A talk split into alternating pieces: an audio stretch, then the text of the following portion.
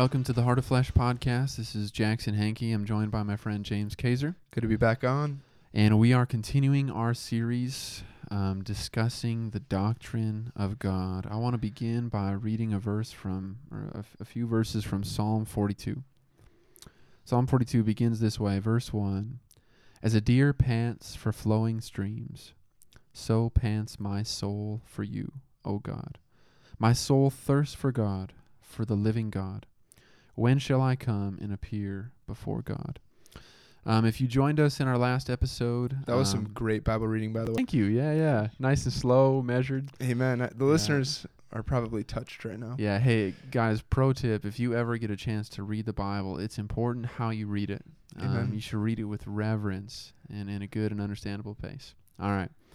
Well, if you joined us in the last episode, we begun a, we began a new series on the doctrine of God, um, and we began by talking just about the importance of the doctrine of God. Um, we gave a few reasons why we should study God Himself.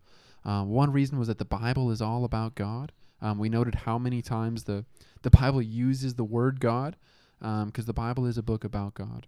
Um, we also noted that true, it's true knowledge of God uh, and true love for God that is the source of all true spiritual life. Um, if you want to have a thriving spiritual life, you need to know who God is. Um, lastly, we talked about how uh, the doctrine of God, getting that right, um, protects from having bad theology elsewhere. Um, if you get the doctrine of God right, many other things will fall into place. It's sort of like the first button on a shirt. If you get it right, uh, the rest sort of follows. If you have a good doctrine of God, uh, you will have a good doctrine of salvation.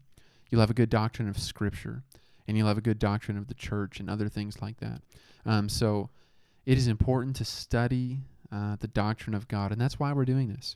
Um, now, today we want to sort of add another building block onto uh, this series and onto the doctrine of God. We're going to be asking sort of a foundational question.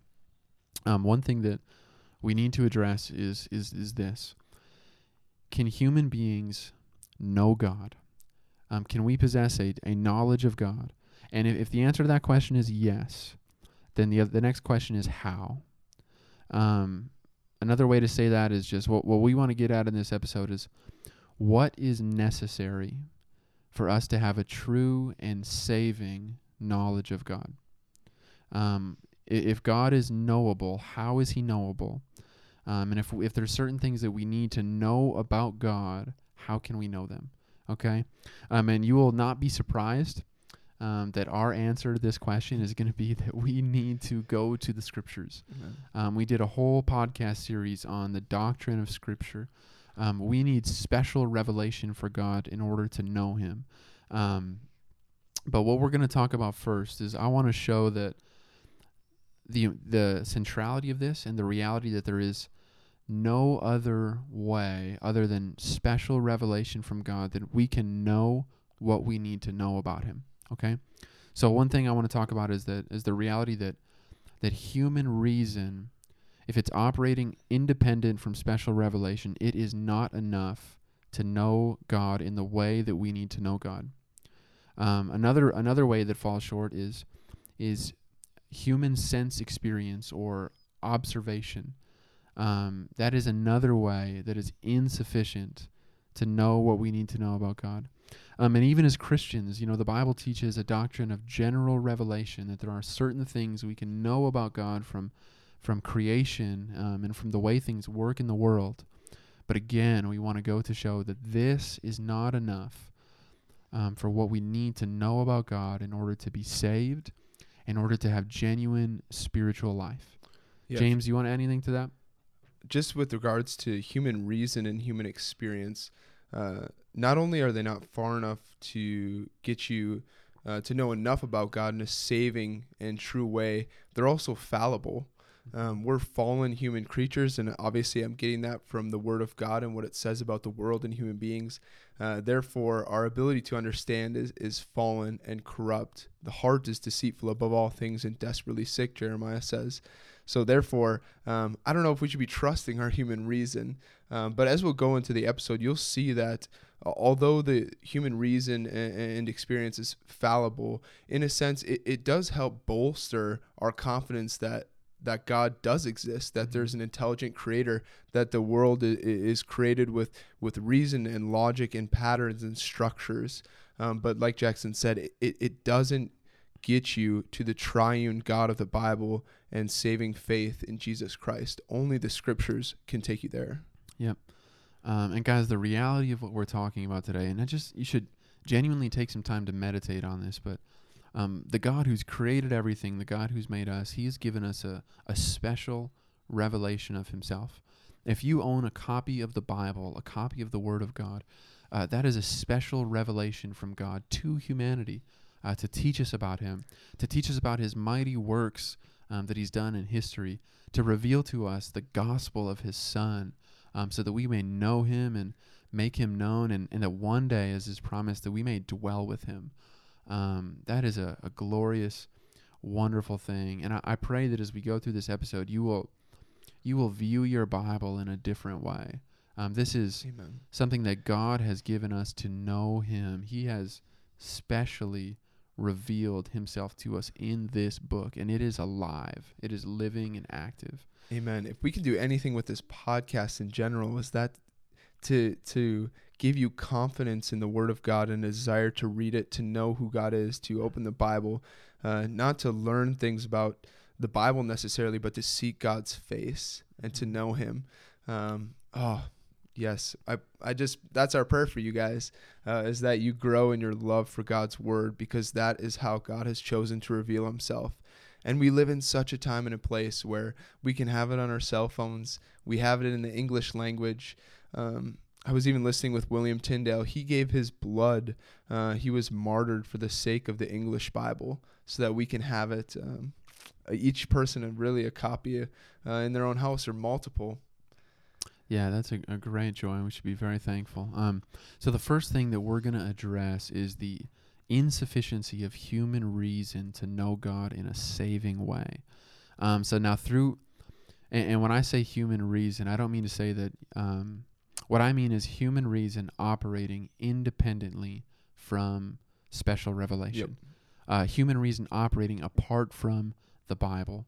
Um, it's it's it's a way of saying, can I know God just by my faculties of reason apart from the study of Scripture? Um, and there are throughout history, there's been a number, a, n- a number of arguments for the existence of God uh, that have been put forward by certain people in the church. Um, uh, the the Middle Ages was especially prominent for this. Not even for people this. in the church. Sometimes as- not as- even people in the church, as as we'll get to. Um, Thomas Aquinas, if you're familiar with that name, he was a medieval theologian, um, but he was famous in his in his uh, famous book, his sort of magnum opus, uh, the book Summa Theologica. Um, he was famous for putting forth five arguments for the existence of God, um, and sometimes what we refer to these as the the classical arguments. Um, they don't depend on uh, scripture as a basis, but they are sort of depending on human reason. And I'm going to go through a few of them. Um, they'll be different from exactly how Aquinas presented them, but they've been kind of shaped and molded over time. Um, so the first one I'm going to go through is called the Kalam cosmological argument. The Kalam cosmological argument. So this is an, uh, an argument for the existence of God. Um, and basically, it goes like this it was developed uh, quite a long time ago, but there's three premise, premises uh, to this argument. Premise number one is this whatever begins to exist must have a cause.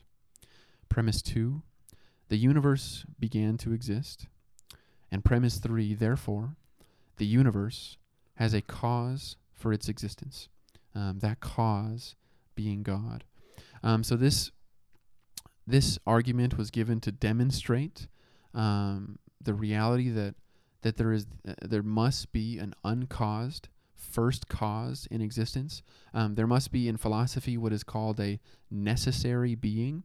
Um, that's a f- that's a philosophical way to say that there is a being in existence um, who is self-existent, who is not caused by another being. Um, and we see as we look at the world and at the universe that the universe itself is contingent. It had a a, a beginning. It has a cause that caused it. We look at ourselves and we know that we are not infinite. We are not eternal. Um, we have a cause. uh, we are the effect of a cause. Um, we are, in, in that sense, we are what, what would be called philosophically a contingent being. We are contingent. Um, our existence is contingent on on a necessary being. Um, and because what all that we know about cause and effect, we know that every effect has a cause, and we know that there cannot be an infinite regress of uh, causes and effects. There must be um, a first cause which is uncaused. Yeah. Let me just put this in uh, a way that I can understand. Um, I think this illustration will hold through. But essentially, we look at the world and we see, like Jackson said, that, that it works in causes and effects. Everything does. And so, with this um, theory, we can know that there is a first cause, like um, dominoes. Um, we know that the dominoes, we see that they have fallen, um, but there needs to be something that, that flicks the first domino. So we know that there's a first cause, a first flick of the domino, and there's also someone who set up the dom- the dominoes. Um, but we, we know because what we can see and observe about the world that it works in causes and effects. That something had to had to start the momentum, had to cause uh, the dominoes to fall and the the world to exist. Yep, I think that's a, a good way to put it. Um, so there's and that that thing, whatever causes that, must be outside of, um, for in this case, the universe. Yep. The universe itself being caused, the uncaused first cause must be something that is outside of the universe. Yeah, self existence. Really, it must be eternal. Yep, that's right. Yep. So so um, this is one argument, one of the most common arguments, um, and, and it teaches us about you know obviously about God, like I said, is an uncaused first cause. Um, but the reality is that knowing that that does not prove to us the existence of the Christian God of the Bible. It does not prove to us the existence of the triune God, um, and it does not teach us necessary things that we need to know for saving faith. It does not teach us about the gospel. Um, to know that there is an uncaused first cause is one thing, but to know that there is a God who so loved the world that he gave his only Son, so that whoever may believe in whoever believes in him may not perish but have eternal life, that is an entirely different thing. Um, and the Bible is clear that in order to have a uh, uh, a saving knowledge of God, we need to hear the gospel. Yeah, amen. And this does not get us there. And it also does not teach us the, the Trinitarian nature of God. Yeah, and I think throughout, um, at least since the Enlightenment, people have have picked up on these these these arguments and seen the validity in them, and they'll grab onto them. Uh, but that's all they'll grab onto. Yes, I believe in a the uncaused first cause. I believe in a um, in a higher power is maybe something you've heard. Yep. And what we're saying is you can believe in some sort of higher power, uncaused first cause, and that doesn't get you to salvation. Yep. That leads to hell. And actually, actually, it was this this argument was actually first developed. You know, the the Kalam. Um, it's named after a, a medieval scholar who was actually a Muslim. Yeah. Um, so he didn't believe in, in the that doctrine of the Trinity. Um, he didn't believe in the doctrine of, of the gospel. Um, and you could actually argue it goes a little bit further back than that. You know, Ar- the the philosopher Aristotle, um, a Greek philosopher who was a pagan and had no knowledge of, of the scriptures. Um, often he would write of what's called the prime mover, Mhm. uh, the first mover, uh, kind of the same idea, the uncaused first cause. So human reason, the whole point of this is that human reason is able to, I think, demonstrate the reality that um, there must be a first cause which is outside of us and outside of the universe. But we have to be very careful to understand that does not get us the gospel. Mhm. That does not get us the, the Trinitarian God of the Bible, the one true and living God. Um, so that's the Kalam cosmological argument. The next one, um, another common argument from human reason, um, is called the teleological argument. Um, it also is known as the, the argument from design uh, or the fine tuning argument. Um, basically, the idea here is that as we look at the universe, we observe that it, it sort of exhibits um, intelligent design. And so, if the world exhibits intelligent design, then it must have an intelligent designer. Um, one example, uh, one guy famous for this, actually, these arguments today is a guy named William Lane Craig.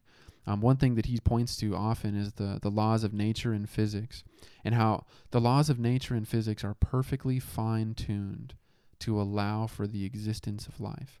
And many of those things, um, if you if you change them ever so slightly, it would remove the possibility for the existence of life on Earth. One example that he lists is that the force of gravity, uh, the force of, force of gravity exists at a what's what's called a, a constant. Um, and if that if that constant were to be altered um, by one part out of ten to the hundredth power, then the universe would not be able to permit the existence of life. So we can look at these things that are, uh, we can see that the universe is so clearly fine tuned that it cannot have come about by chance. Um, we can look at other things like the way that the Earth exists in our solar system, uh, the size of the Earth, uh, the distance of the Earth, Earth from the Sun, uh, the size of the Moon, and how that affects the um, electromagnetic field of the Earth. All of these things are so perfectly fine tuned uh, to create this this Earth where the reality of life is allowed to exist. That uh, it is I- impossible that these things could have come about randomly. Yeah. So we see that the Earth uh, and the universe exhibits intelligent design. Um, we can also look at uh, the complexity of of human life or animal life. Um, we can look at the complexity of the human body, um, and and you know molecular biologists, especially today, they look at th- at DNA, um, and what we've learned about DNA, human DNA or any DNA, is that it it it is, uh, it it's something that exhibits incredible uh, design and structure to it. Mhm. Um, it's actually f- it actually functions a lot like computer code. If you're familiar at all with computer code, I'm not, but I'm told these things. Um, and the reality is that human DNA is actually far more complicated than than the computer code that intelligent human minds are able to create.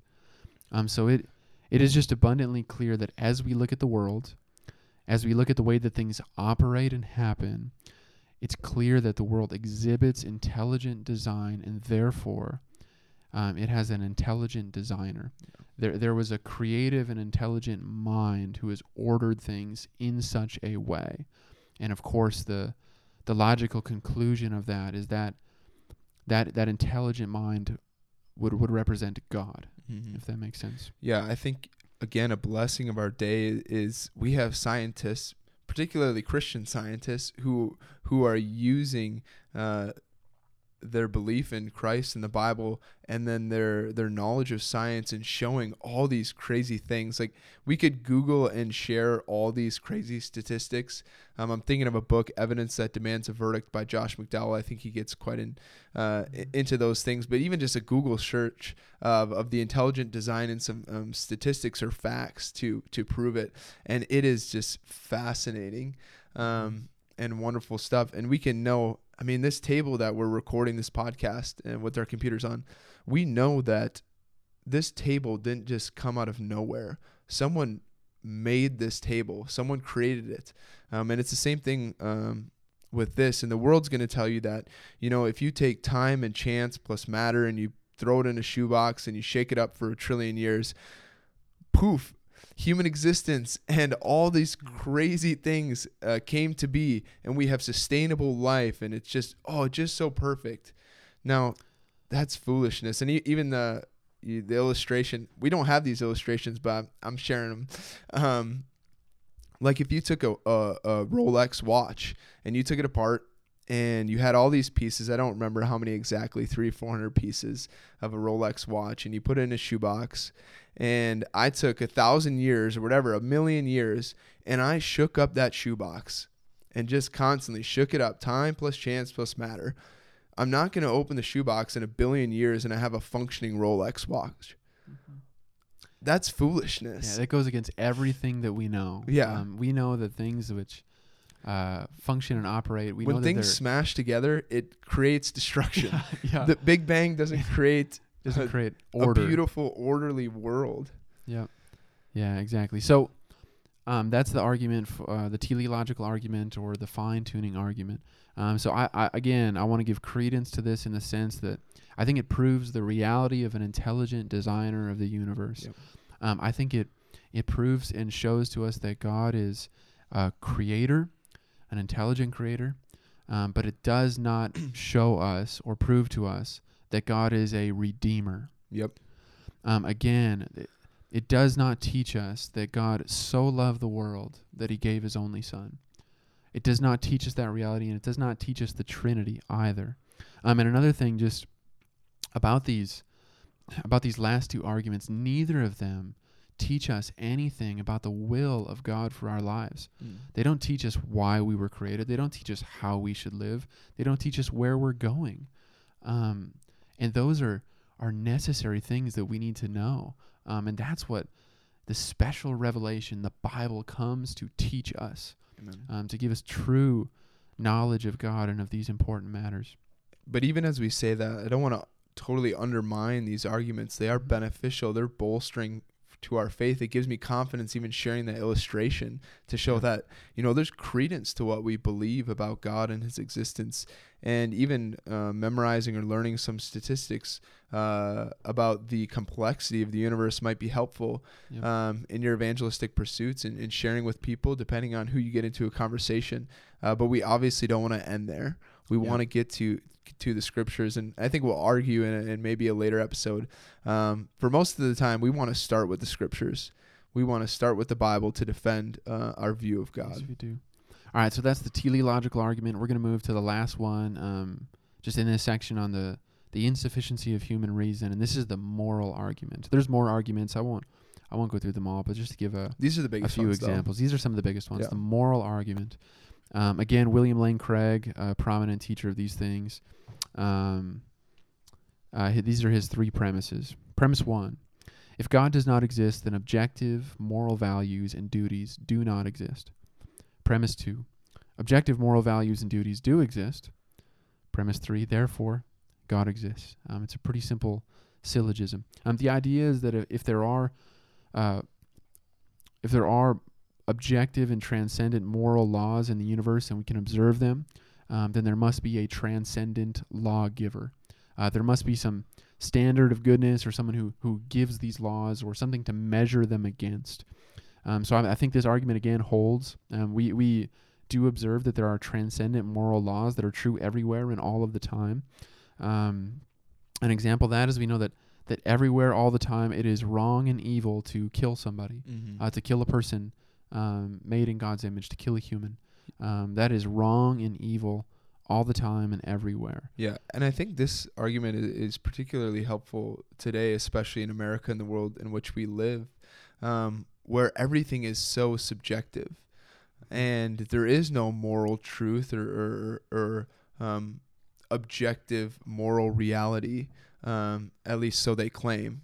Um, and we can show them yet no matter where you go if you go to africa united states uh, you go to antarctica you meet someone there they know it's wrong to kill people. They know it's wrong to lie. God has written his law on our hearts and our mind um, and that's proof that there is an objective morality that no matter where you are and what culture you're in uh, are certain moral truths. Um, we know that there was a moral lawgiver. Yep. and I think that's a, a helpful argument today in a world that is so wishy washy and subjective to show no, actually, there is some moral truths that that hold uh, this world together. And it's actually a part of God's common grace so that the world doesn't implode on itself. Yes, it is. And if you actually, I mean, the the reality of this argument, if you're going to deny those premises, if you're going to deny that objective moral values in, exist, uh, you you basically like are are plunging your worldview into complete futility. Yeah, which is interesting with some of these more consistent atheists. Um, they will actually say, you know, you're right. If God doesn't exist, then then there's no objective morality. Therefore, uh, I have no reason really to live uh, under uh, some moral code. Yeah. Everyone can just do what they want, and they will actually say that. Yeah, and you can't actually tell anyone else that they that they need to follow any moral Yeah. code either. You, Yeah. you you can't make any objective moral claim. Um, you can't look back at World War II and say that was wrong what Mhm. Hitler did. Um, you, you you cannot say that. because to him he was doing what is morally right in his Yeah. opinion but we can from the christian worldview knowing uh, that there is moral truth look back and say that was terribly wicked that was evil Yep. And Objectively, no, no matter the, yeah. no matter if the powerful person in government said it was good, or if the Yeah. society as a whole um, agreed together that it was good. We know there was objectively, morally evil and wicked. Yep. Um, and that the the reality for that comes from the fact that there is a transcendent law giver. Yeah, and it also teaches that that this transcendent law giver is moral as Yep. well. Yep. So as we've seen throughout these things, we, we can learn certain things about about God that are true and that are right. But again, it, it, it doesn't take us uh, to to a true and saving relationship and a personal relationship Yep. with the with the one true triune living God. Yep. So here's the summary. Uh, the moral argument can tell us that there is a being that exists that is the standard of goodness and justice. It Mhm. can tell us that God is just. But it does not tell us that God is merciful. It doesn't tell us what Exodus 34 6 says that he is abounding in steadfast love and, and mercy, that he pardons iniquity and transgression and sin. Um, it does not tell us that God is both just and the justifier of the one who has faith in Jesus. Um, it gives to us no gospel hope and no gospel promise. Um, so, conclusion on all of these sort of arguments from human reason, uh, the classical arguments for the existence of God, uh, they can give us confidence and assurance. I think that Yeah, definitely. that God ex- that, that God exists. Um, at least uh, a being exists which is outside of the universe. Um, a being that is the first cause of things, a being that is intelligent, Self-existent, Yep. eternal. and a being that is moral. Yep. Um, but these are not enough to teach us the necessary doctrines of the Christian faith that we have that we need to have a saving knowledge of God. They don't teach us the gospel. They do not teach us about the Trinity. Um, they do not teach us about the will of God for our lives. Human sin. Nope, they don't teach us those things. They don't teach us about the cross of Christ. Uh, so that's human reason. One other thing that we were going to talk about is something called empiricism. Um, and this is a, a theory of knowledge based upon uh, sense experience. Um, it is a theory of knowledge that claims that everything we can know is only that which we can observe and test. That all of our knowledge must be derived from human sense experience. This is a common uh, type of worldview or epistemology. That just means a theory of knowledge in the world today. Um, the scientific method sort of comes out of this uh, enlightenment, em- empir- empiricism worldview or epistemology. Um, if you remember, the first step in the scientific method is that you should ask a question about something that you observe. Um, and often, you know, and just in our world today, the the common thought is that this is the this is the only means to knowledge. Um, we can't know something unless we can see it, touch it, taste it, put it in a tube and test it, um, and observe it, and and create some sort of hypothesis and run experiments and these things. Um, but James, why is this not sufficient for us to know God? Yeah, because God is not observable. We cannot measure God. We can't put him in a box and, and, and do the scientific method to him. He is spirit.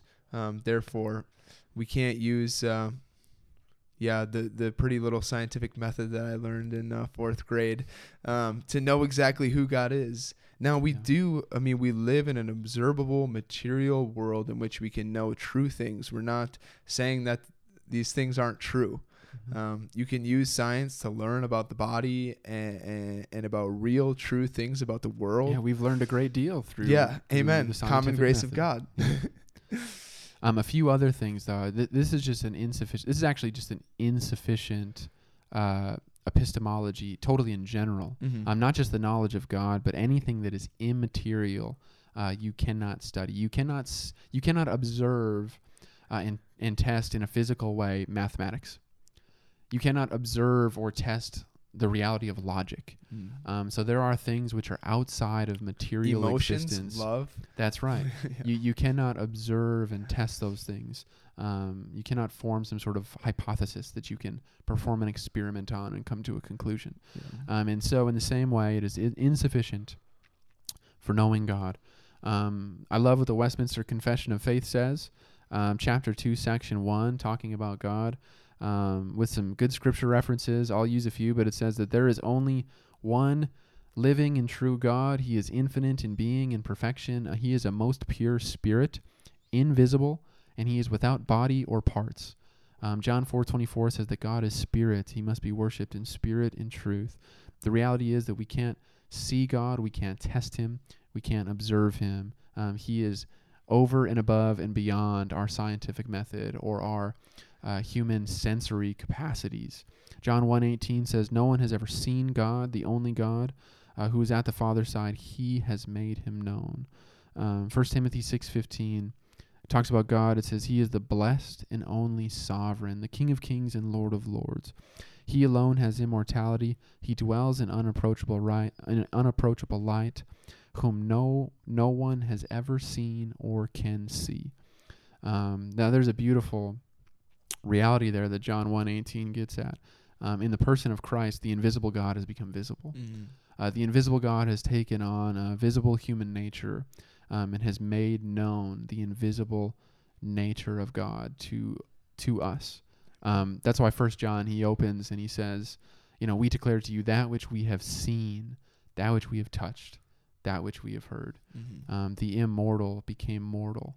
Uh, the the Creator God took on human flesh, and apostles in His day were able to see, touch, uh, f- feel um, Jesus, God incarnate. And one day, when we exist in heaven in the person of Jesus, who has taken on His human nature and remains in His human nature, we will be we will also be able to see and touch uh, God Mm. which is a glorious, glorious reality. But Jesus does not live on the earth anymore. He is seated in heaven at the right hand of God. Um, and we, we wait for his coming back, and we will all see him once again. Mm. Amen. Um, the next thing we're going to talk about um, briefly is in the Bible. There's there is a category. Um, theologians will often uh, divide types of revelation from God into two categories. We have what we call general revelation, and we have what is called special revelation. So, as we see, even from some of the arguments earlier, um, we see that there are things which we can know about God from creation itself. There are things that we can observe and that it teaches us about God. But again, general revelation is not enough for saving knowledge of God. But, excuse me, let's go through a few passages where we can sort of see this. One passage is going to be Psalm 19, verse 1. Uh, Psalm 19 opens this way it says that the heavens declare the glory of God, and the sky above proclaims his handiwork. Day to day pours out speech, and night to night reveals knowledge. Um, the picture here is that we can look up at the sky, we can look up at the heavens, uh, which God has made, and they declare to us the glory of God. Um, again, we can look at the world and um, we can observe the, the beauty and the majesty of creation. We can stand before mountains and look at sunsets. Um, we can look at the stars of the sky and we can think to ourselves and imagine the glorious power of the one who created all of these things. Amen. The wonderful, majestic, intelligent design of the one who, as the book of Isaiah says, stretched out the heavens like a curtain. Yeah. Um, it's a glorious reality. The heavens declare the glory of God. James, do you want to go to Romans 1? Yeah. I got a question. Oh, go ahead. I'm thinking about so when when we talk about general revelation, I feel like we're often talking about uh, just the creation, uh, Mhm. nature itself. But would you say that like the the arguments that we went out uh, uh, above, they f- would you say they fall under the category of general revelation? I would say yes. I would say the what I was fact that, thinking, that yeah. God has given it to us the faculty of reason. Yeah, that's what I was thinking. Um, I, I would say yes. I would also say like uh, you know, Ecclesiastes. It says that God has set eternity in the heart of man. Yeah, exactly. That's kind of Um, what I was thinking. You know, at, where, wherever you go, places where there was not special revelation from God, wherever you go, um, people believe in the afterlife. Mm-hmm. Um, almost all cultures universally believe in some form of afterlife.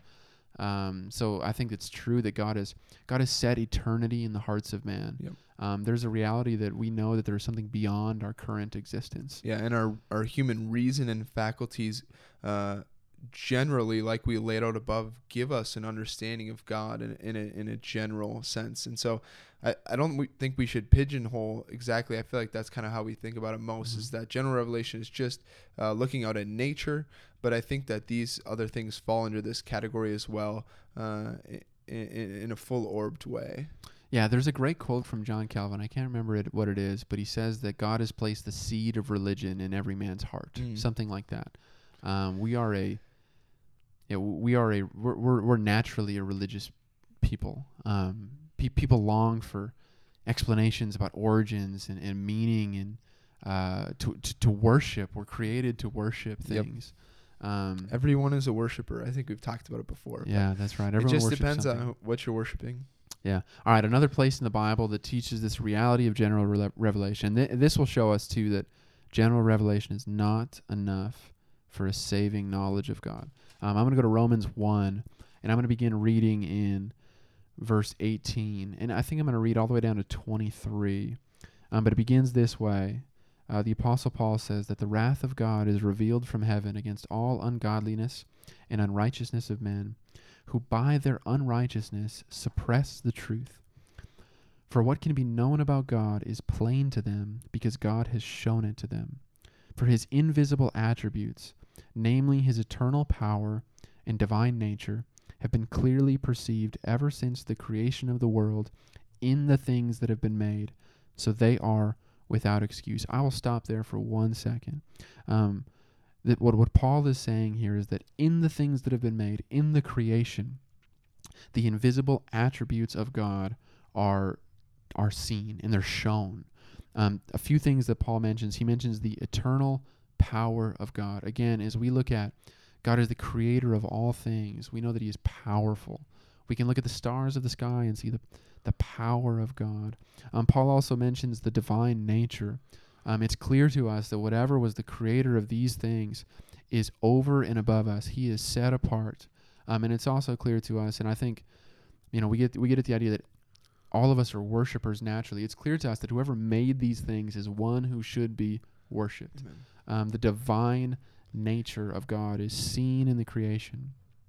Um, but the problem, the problem for us, um, is exactly what Romans 18 says um, that by our unrighteousness we suppress the truth. James, what does that mean?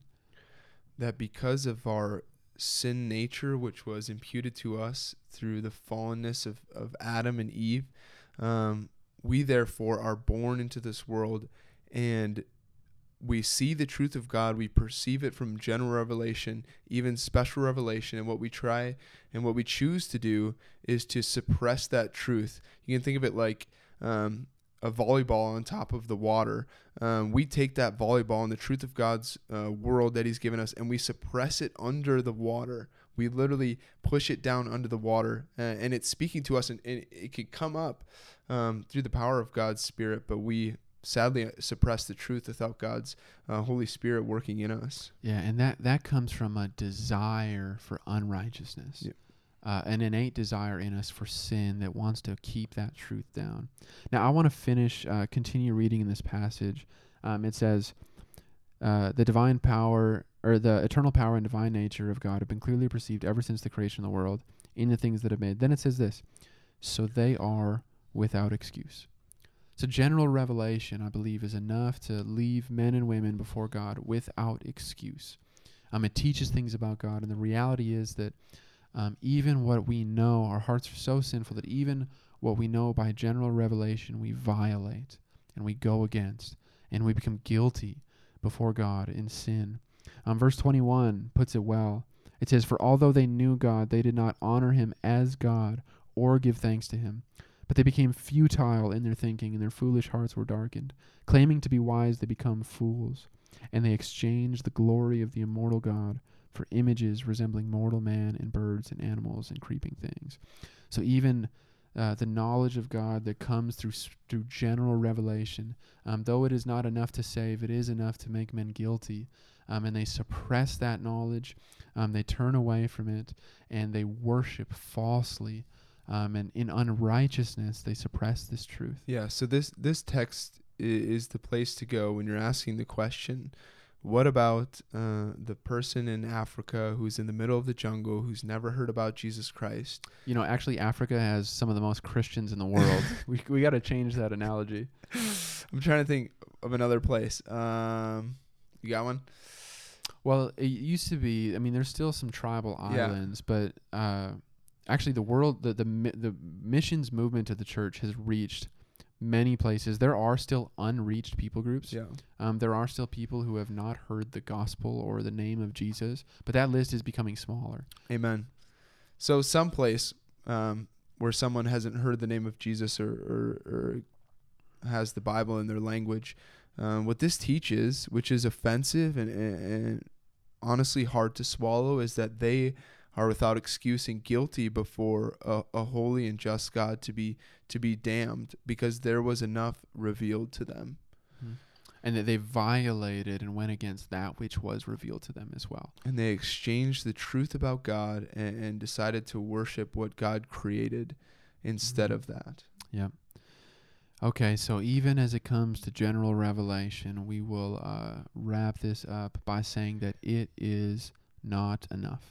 Oh, but it tells us so much. And I was convicted as you shared this.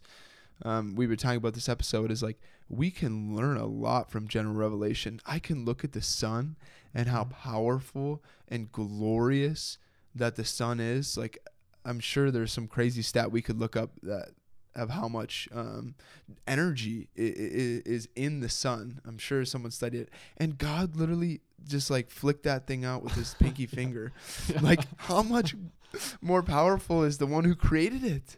And Yeah. uh, we can learn so much um, from just stopping and looking at the sky and, Mhm. and um, stopping and, and observing the world that God created. But as we're going to talk about, the way in which you can interpret general revelation correctly and truly is through the lens of special revelation or through the Bible. Yeah, I think that one day the, the glory and the brightness of God is going to make the sun look like a 60 watt light bulb. Mm, I- I- amen. I, really do.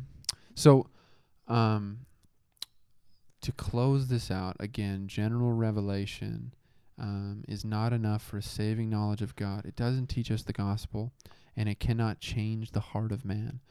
Now, we're going to talk about all of this is just building to the reality um, that in the Bible, God has given us a special word. Um, he has given us a revelation of Himself, which He can teach us about uh, His will, His great redeeming acts in history, um, and the, the great and glorious news of the gospel. Um, and that is able to, God uses that to reveal Himself, uh, to make Himself known to us so that we will be changed by it. So there, I think there are two things. There are two things for a necessary, uh, there are two things that are necessary for a saving knowledge of God. Two things. One is the Bible, uh, the Word of God, the gospel, especially. And two is the Spirit of God. Mm. Um, it takes the Spirit of God to change the heart of a person. And I'm going to go through a few verses. First of all, uh, the necessity of the gospel, special revelation of God, and the Word of God. Uh, Romans 1.16, it says, For I am not ashamed of the gospel, for it is the power of God for salvation to everyone who believes. It is through the gospel. The gospel is the, the means of grace that God uses to save men and women. Um, Romans 10:17 it says that uh, faith comes from hearing, and hearing through the word of Christ. It says that how are they to believe in Him um, whom they do not know? How are they to? Let me actually let me read that word for word. How then will they call on Him in whom they have not believed? And how are they to believe in Him of whom they have never heard? And how are they to hear without someone preaching? And how are they to preach unless they are sent? Verse 17 So faith comes from hearing, and hearing through the word of Christ. It is necessary and imperative that we understand the gospel, uh, the good news of what God has done for us in Jesus Christ in order to be saved. And let me just share this. Um, the reality is that where, where the gospel is not known, God has given the task to his church to go and make the gospel known there. Where there are people who have not heard the name of Jesus, it is the, the reason that the church is still on the earth to this day, the reason that Christ has not come back is that people need to go there and bring the gospel. Um, it is God's desire and plan that there will be, and promise that there will be people from every tribe, tongue, language, and nation on the earth. But it will require the, the sacrifice of men and women who love God and love the gospel, who will go to those places and bring it to those people and declare it before them. And God will use that. God will use that and use them to bring salvation to those people. Amen. Thanks, brother, for that exhortation. Of course. Um, I think so- it's important too as we consider these things, and Jackson's about to share that it's it's the Word of God that gives us a right, true understanding of who God is, who we are, and, and what our meaning and purpose is. Um, and that's not just for the non-Christian; that's for the Christian as well.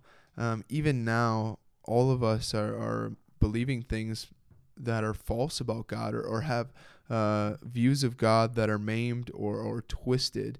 And we need to always be evaluating what am I believing about God, even in this moment? Is it true in the scriptures? Or if I made up in my imagination uh, some sort of thing about God that is untrue.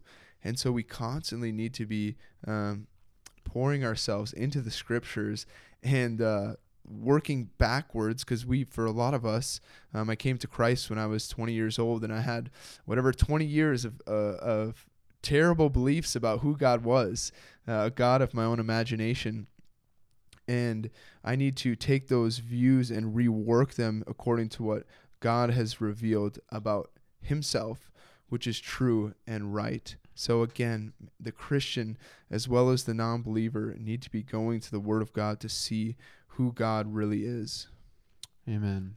Um, the last thing I'm going to mention so we need the Word of God. Um, in order to understand God rightly, we also need the Spirit of God. Yep. In order to have a saving knowledge of God, we need the Holy Spirit to do something in us. Um, I'm going to show that reality in a few places. One is in John chapter 3. Um, Jesus says that to Nicodemus that unless one is born again, he cannot see the kingdom of God. The kingdom of God is hidden from him um, unless one is born again by the Spirit. Um, another great example is in Matthew 16. Jesus asked his disciples, um, who he said to them, "Who do people say that the Son of Man is?" And they said, "Some people say Elijah, some people say Jeremiah, one of the prophets." He said to them, "Who do you say that I am?"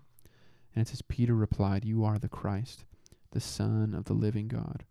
Jesus answered him, "Blessed are you." Simon Bar Jonah. For flesh and blood has not revealed this to you, but my Father who is in heaven. Um, it is God Himself, through the power of the Spirit, who implants this true saving knowledge of God. Peter was not taught by flesh and blood. He wasn't taught by humans. He wasn't taught by. Um, it wasn't through the power of his reasoning or Yeah. his physical f- or mental faculties. It was by the operation of the Spirit of God in his heart and mind that he that he was able to understand and see and hear the reality of who Christ is. Amen. And for us too today, and for the listeners out there as well, it's the Spirit of God who's revealed these things to you. And that's why God is getting all the glory as he deserves. Uh, the last one I'm going to say is 1 Corinthians chapter 2 is really clear on this. Um, I'm going to go straight to verse 14, just very, very quick. It says, The natural person does not accept the things of the Spirit of God, for they are folly to him, and he is not able to understand them because they are spiritually discerned. So the natural person is referring to someone who is without the Spirit of God. That person is not able to accept the things of God. Um, they are folly to him, and he is not able to understand them because they we, we need the enlightening and illuminating power of the Holy Spirit. Amen. God has given us His Word to stand on. It is sufficient to reveal all we need to know. It's sufficient for our joy and our salvation. God has revealed Himself most fully um, in His Son, Jesus Christ, who is God incarnate to us to seek and save sinners. Um, and we praise God for that. So, to wrap it up, Jackson, we're at uh, almost 50 minutes here. Yeah, we better close. Well, I'll finish with uh, the same verse I ended with last time Jeremiah 9 23 through 24. Let not the wise man boast in his wisdom. Let not the mighty man boast in his might. Let not the rich man boast in his riches. But let him who boasts boast in this, that he understands and knows me, that I am the Lord who practices steadfast love and righteousness and justice in the earth. Amen. Thank you for tuning into the Heart of Flesh podcast. Um, we pray that this has been a blessing to you, um, and we pray that you will continue to listen as we uh, go through this series on the doctrine of our great and glorious God.